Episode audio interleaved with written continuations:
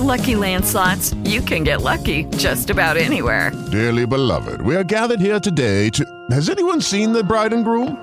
Sorry, sorry, we're here. We were getting lucky in the limo and we lost track of time. No, Lucky Land Casino, with cash prizes that add up quicker than a guest registry. In that case, I pronounce you lucky. Play for free at LuckyLandSlots.com. Daily bonuses are waiting. No purchase necessary. Void were prohibited by law. 18 plus. Terms and conditions apply. See website for details.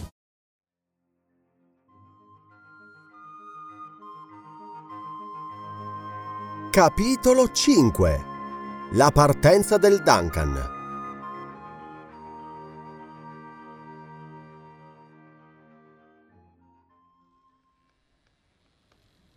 Si è detto che Elena aveva un'anima forte e generosa. Ciò che aveva fatto ne era una limpida prova. Lord Glenarvan fu giustamente orgoglioso di quella nobile donna, capace di comprenderlo e di seguirlo. L'idea di venire in aiuto del capitano Grant gli era già venuta quando a Londra si era visto respingere la sua richiesta, e se non aveva fatto prima la proposta era perché non poteva adattarsi al pensiero di separarsi da Elena. Ma poiché lei stessa chiedeva di partire, cadeva ogni esitazione. I servitori del castello avevano salutato con i loro evviva il progetto. Si trattava di salvare dei fratelli, scozzesi come loro, e Glenarvan si unì cordialmente agli evviva che acclamavano la signora di Lass. Stabilita la partenza, non vi era un'ora da perdere. Nello stesso giorno Glenarvan mandò a John Mangles l'ordine di condurre il Duncan a Glasgow e di preparare ogni cosa per un viaggio nei mari del sud, viaggio che poteva divenire una circumnavigazione. Nel lanciare la sua proposta, Elena non aveva giudicato male le qualità del Duncan, nave costruita solidamente, veloce e che poteva impunemente intraprendere un viaggio di lungo corso. Era uno yacht a vapore del modello più perfetto, stazzava 210 tonnellate, mentre le prime navi che approdarono al Nuovo Mondo, quelle di Colombo, di Vespucci, di Pinson e di Magellano, erano assai più piccole. Il Duncan aveva due alberi, uno di trinchetto con vela goletto trinchetto, vela di parrocchetto e piccolo parrocchetto, un grand'albero con vela di brigantino e freccia, inoltre un trinchetto, un piccolo fiocco e vele di straglio. La sua velatura era sufficiente e poteva approfittare del vento come un semplice veliero, ma soprattutto contava sulla forza della sua macchina, della forza effettiva di 160 cavalli, costruita secondo un nuovo sistema. Aveva apparecchi riscaldatori supplementari che davano una maggiore tensione al vapore. Era ad alta pressione e metteva in movimento una doppia elica, di modo che il Duncan, spinto a tutto vapore, poteva acquistare una velocità superiore a quelle ottenute prima d'allora. Infatti, nelle sue prove nel Golfo della Clyde aveva fatto fino a 17 miglia all'ora. Così come era, poteva partire e fare il giro del mondo, per cui John dovette preoccuparsi solo dei preparativi interni. La prima cura del capitano fu ingrandire i depositi per portare la maggiore quantità possibile di carbone, poiché rinnovare le provviste di combustibile durante il viaggio è impresa difficilissima. La stessa precauzione fu presa per le dispense e John si adoperò così bene da riuscire ad accumulare viveri per due anni. Il denaro non mancava e si poté perfino comprare un cannone girevole che fu collocato sul castello di prua dello yacht. Non si sapeva cosa poteva accadere ed è sempre bene poter scagliare una palla alla distanza di quattro miglia. John Mangles, bisogna dirlo, se ne intendeva. Sebbene comandasse solo uno yacht da riporto, era fra i migliori skippers di Glasgow. Aveva 30 anni, lineamenti alquanto rudi ma che indicavano coraggio e bontà. Era nato nel castello e la famiglia Glenarvan aveva fatto di lui un eccellente marinaio. Infatti John diede molte prove di abilità, di energia e di sangue freddo nei suoi viaggi di lungo corso. Quando Lord Glenarvan gli offrì il comando del Duncan, egli lo accettò, poiché lo amava come un fratello, e cercava, senza che gli si fosse ancora presentata, l'occasione di sacrificarsi per lui. Il secondo, Tom Austin, era un vecchio marinaio degno di fiducia. 25 uomini, contando il capitano e il secondo, componevano l'intero equipaggio del Duncan. Appartenevano tutti alla contea di Dumbarton ed erano tutti marinai espertissimi, figli di fittavoli della famiglia, che formavano a bordo un vero clan di galantuomini, ai quali non mancava neppure il tradizionale pipper bag. Glenarvan aveva in loro un drappello di ottimi elementi, contenti del loro mestiere, affezionati, coraggiosi, abili alle armi come alla manovra di una nave e capaci di seguirlo nelle spedizioni più pericolose.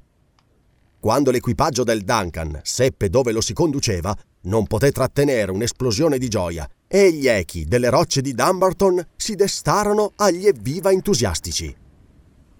Mentre John pensava a collocare il carico e ad approvvigionare la nave, non dimenticava di preparare gli appartamenti di Lord e Lady Glenarvan per un viaggio che era inteso di lunga durata e dovette anche preparare le cabine per i figli del capitano Grant, poiché Elena non aveva potuto negare a Mary il permesso di seguirla a bordo del Duncan.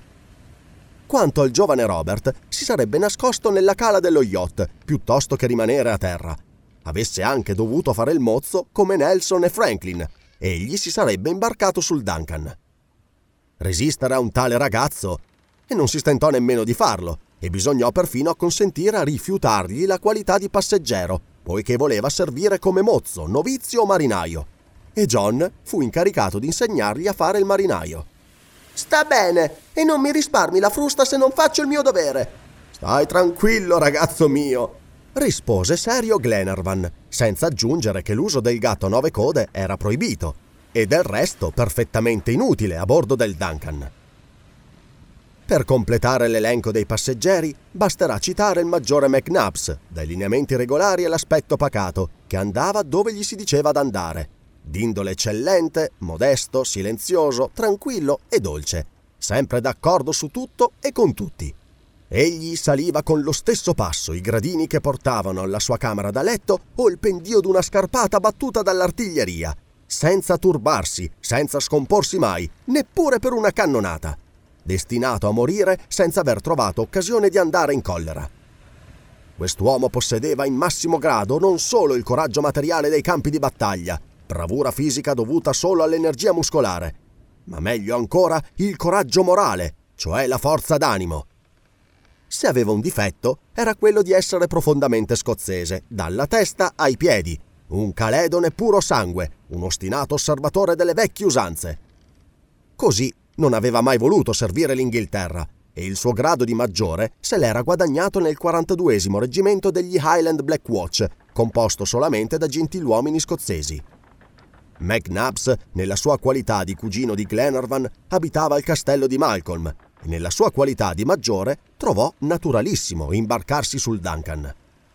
With lucky landslots, you can get lucky just about anywhere. Dearly beloved, we are gathered here today to. Has anyone seen the bride and groom? Sorry, sorry, we're here. We were getting lucky in the limo and we lost track of time. No, Lucky Land Casino, with cash prizes that add up quicker than a guest registry. In that case, I pronounce you lucky. Play for free at LuckyLandSlots.com. Daily bonuses are waiting. No purchase necessary. Void were prohibited by law. 18 plus. Terms and conditions apply. See website for details. Tale era l'equipaggio dello yacht, chiamato da eventi imprevisti a compiere uno dei più meravigliosi viaggi di quei tempi. Dacché la nave era giunta alla Steamboat Quay di Glasgow, aveva attirato la curiosità generale. Una folla considerevole veniva ogni giorno a visitarla non ci si interessava e non si parlava che del Duncan, con grande dispetto dei capitani del porto, e fra questi del capitano Barton, comandante dello Scozia, un magnifico vapore ormeggiato vicino al Duncan, che doveva partire per Calcutta. Lo Scozia, per le sue dimensioni, aveva il diritto di considerare il Duncan come un semplice flyboat. Tuttavia, tutta l'attenzione si concentrava sullo yacht di Lord Glenarvan e andava sempre crescendo. Intanto si avvicinava il momento della partenza. John si era rivelato abile e svelto, tanto che, un mese dopo, le prove nel golfo della Clyde, il Duncan attrezzato e approvvigionato poteva prendere il mare.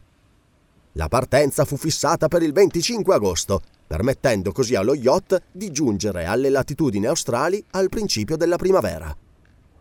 Glenarvan Appena fu conosciuto il suo progetto, aveva ricevuto parecchie osservazioni sulle difficoltà e i pericoli del viaggio, ma non ne tenne alcun conto e si dispose a lasciare Malcolm Castle.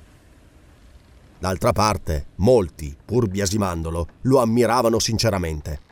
L'opinione pubblica si dichiarò francamente per il lord scozzese e tutti i giornali, tranne gli organi del governo, deplorarono unanimi la condotta dei commissari dell'ammiragliato. Dopotutto, Glenarvan, insensibile tanto al biasimo che alla lode, faceva il suo dovere. Il 24 agosto, Glenarvan, Elena, il maggiore McNabbs, Mary e Robert Grant, Olbinet, lo steward dello yacht e sua moglie, signora Olbinet, addetta al servizio di Lady Glenarvan, lasciavano Malcolm Castle dopo aver ricevuto i commoventi addii dei servitori della famiglia e alcune ore dopo erano a bordo. La popolazione di Glasgow accolse con affettuosa ammirazione Elena, la coraggiosa donna che rinunziava alle tranquille gioie della vita per correre in aiuto dei naufraghi. Gli appartamenti di Glenarvan e della moglie occupavano nel casserretto tutta la poppa del Duncan e si componevano di due camere da letto, di una sala e due gabinetti di toeletta. Vi era un salotto comune circondato da sei cabine, di cui cinque erano occupate da Mary e Robert Grant, dai due Olbinet e dal maggiore McNabbs, mentre quelle di John e di Tom Austin davano sul ponte di coperta. L'equipaggio era alloggiato nel piano tra i due ponti, comodamente, poiché lo yacht non portava altro carico che il carbone, i viveri e anche le armi. Per le disposizioni interne lo spazio non mancava e John ne aveva abilmente approfittato. Il Duncan doveva partire nella notte del 24 al 25 agosto, alla marea discendente delle 3 del mattino. Ma prima che partisse, la popolazione di Glasgow assistette a una cerimonia commovente. Alle 8 pomeridiane, Glenarvan e i suoi ospiti, l'equipaggio intero, dai fuochisti fino al capitano, abbandonarono lo yacht e si recarono a San Mungo, la vecchia cattedrale di Glasgow. L'antica chiesa, rimasta intatta in mezzo alle rovine fatte dalla riforma e così meravigliosamente descritta da Walter Scott, ricevette sotto le sue volte massicce i passeggeri e i marinai del Duncan, accompagnati da una gran folla.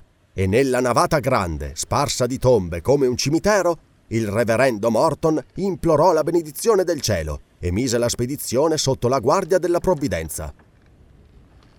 Vi fu un momento in cui la voce di Mary Grant s'alzò nella vecchia chiesa. La giovinetta pregava per i suoi benefattori e versava dinanzi a Dio le dolci lacrime della riconoscenza. I presenti s'allontanarono profondamente commossi e alle undici tutti erano a bordo. John e l'equipaggio si occupavano degli ultimi preparativi. Alla mezzanotte del 24 agosto furono accesi i fuochi il capitano diede l'ordine di attizzarli rapidamente e in breve torrenti di fumo si confusero con le brume della notte. Le vele del Duncan erano state rinchiuse con cure nelle guaine di tela che servivano a ripararle dal carbone, poiché il vento soffiava da sud-ovest e non poteva favorire la corsa della nave. Alle due il Duncan cominciò a fremere sotto la pressione delle caldaie. Il manometro segnò una pressione di 4 atmosfere il vapore riscaldato fischiò uscendo dalle valvole. La marea era ferma e la luce del giorno nascente permetteva già di conoscere i passi della Clyde fra i gavitelli e di Biggins. Non restava che partire e John fece avvertire Glenarvan che salì subito sul ponte. Presto si fece sentire il riflusso. Il Duncan lanciò fischi vigorosi, allentò gli ormeggi e si allontanò dalle navi circostanti. L'elica fu posta in movimento e lo yacht si avviò per il canale del fiume. John non aveva assunto alcun pilota. Conosceva molto bene i passi della Clyde e nessuno avrebbe manovrato meglio di lui. Lo yacht gli obbediva fedelmente. Con la destra egli comandava alla macchina, con la sinistra al timone, in silenzio e con sicurezza. In breve, le ultime officine della riva, le ville costruite qui e là sulle colline della costa scomparvero e i rumori della città si spensero nella lontananza. Un'ora dopo il Duncan rasentava le rocce di Dumbarton e due ore più tardi era nel golfo della Clyde. Alle sei del mattino girava il promontorio di Cantyre, usciva dal canale del nord e navigava in alto mare.